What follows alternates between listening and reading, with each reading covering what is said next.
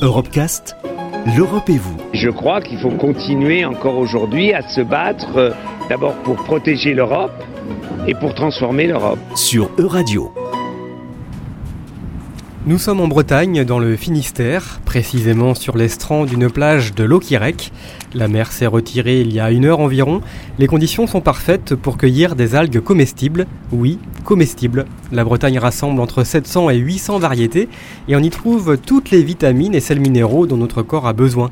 Régine Keva est cueilleuse d'algues elle est l'autrice de nombreuses recettes à base d'algues. On ne récolte pas les algues échouées, on doit les récolter quand elles sont accrochées au rocher. Donc c'est pour ça que j'ai pris des ciseaux. Et ensuite, on vérifie la qualité de l'eau. La qualité de l'eau doit être supérieure. Il y a quatre lettres qui désignent la qualité de l'eau, A, B, C ou D. Et nous, on va en A ou en B. On respecte les végétaux marins comme on respecte les végétaux terrestres.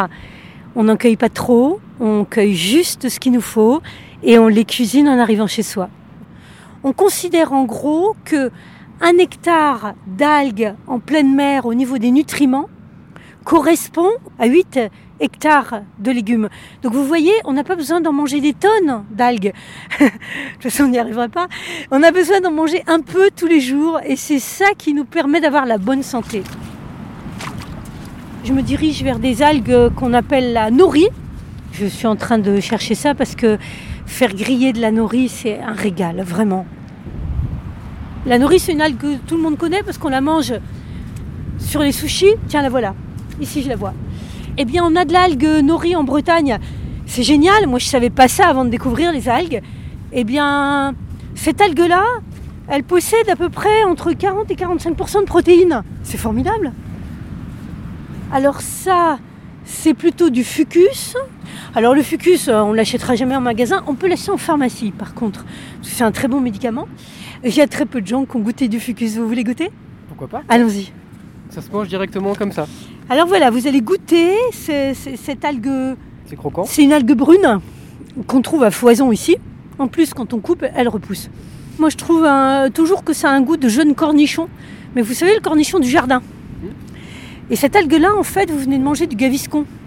C'est-à-dire que vous mangez un aliment qui va vous tapisser l'estomac d'une certaine paroi, comme un gel, et sous l'effet de l'acidité de l'estomac, ce gel va ressortir, va vraiment tapisser l'estomac et ça va éviter les remontées gastriques. Ça va vous nourrir parce qu'on sent quand même dans la bouche, on sent que c'est vraiment un aliment, hein, on le mange. Ça va gonfler dans l'estomac, ça va nous procurer un sentiment de satiété, ça permet de faire circuler les graisses et ça va nous apporter des sucres, des sucres composés, des fibres. Donc là, déjà, on vient de manger un aliment. Je vous préviens, c'est addictif. C'est très très bon. C'est très simple. On va continuer, on va aller dans cette direction-là et puis on va avancer. Ça vous va? Parfait. Ah si, on va goûter ça.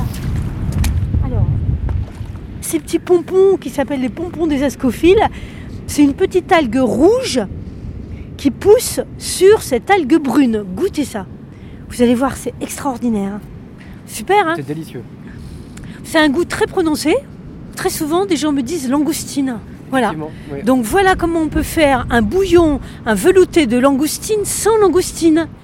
Donc il n'y a pas d'algues non comestibles. Elles Non. sont mauvaises au Ça goût. n'existe pas. Mais c'est tout. Voilà, ça n'existe pas. Il n'y a pas d'algues toxiques, il n'y a pas d'algues non comestibles. On parle des, des macro-algues, hein. on ne parle pas des algues microscopiques. hein.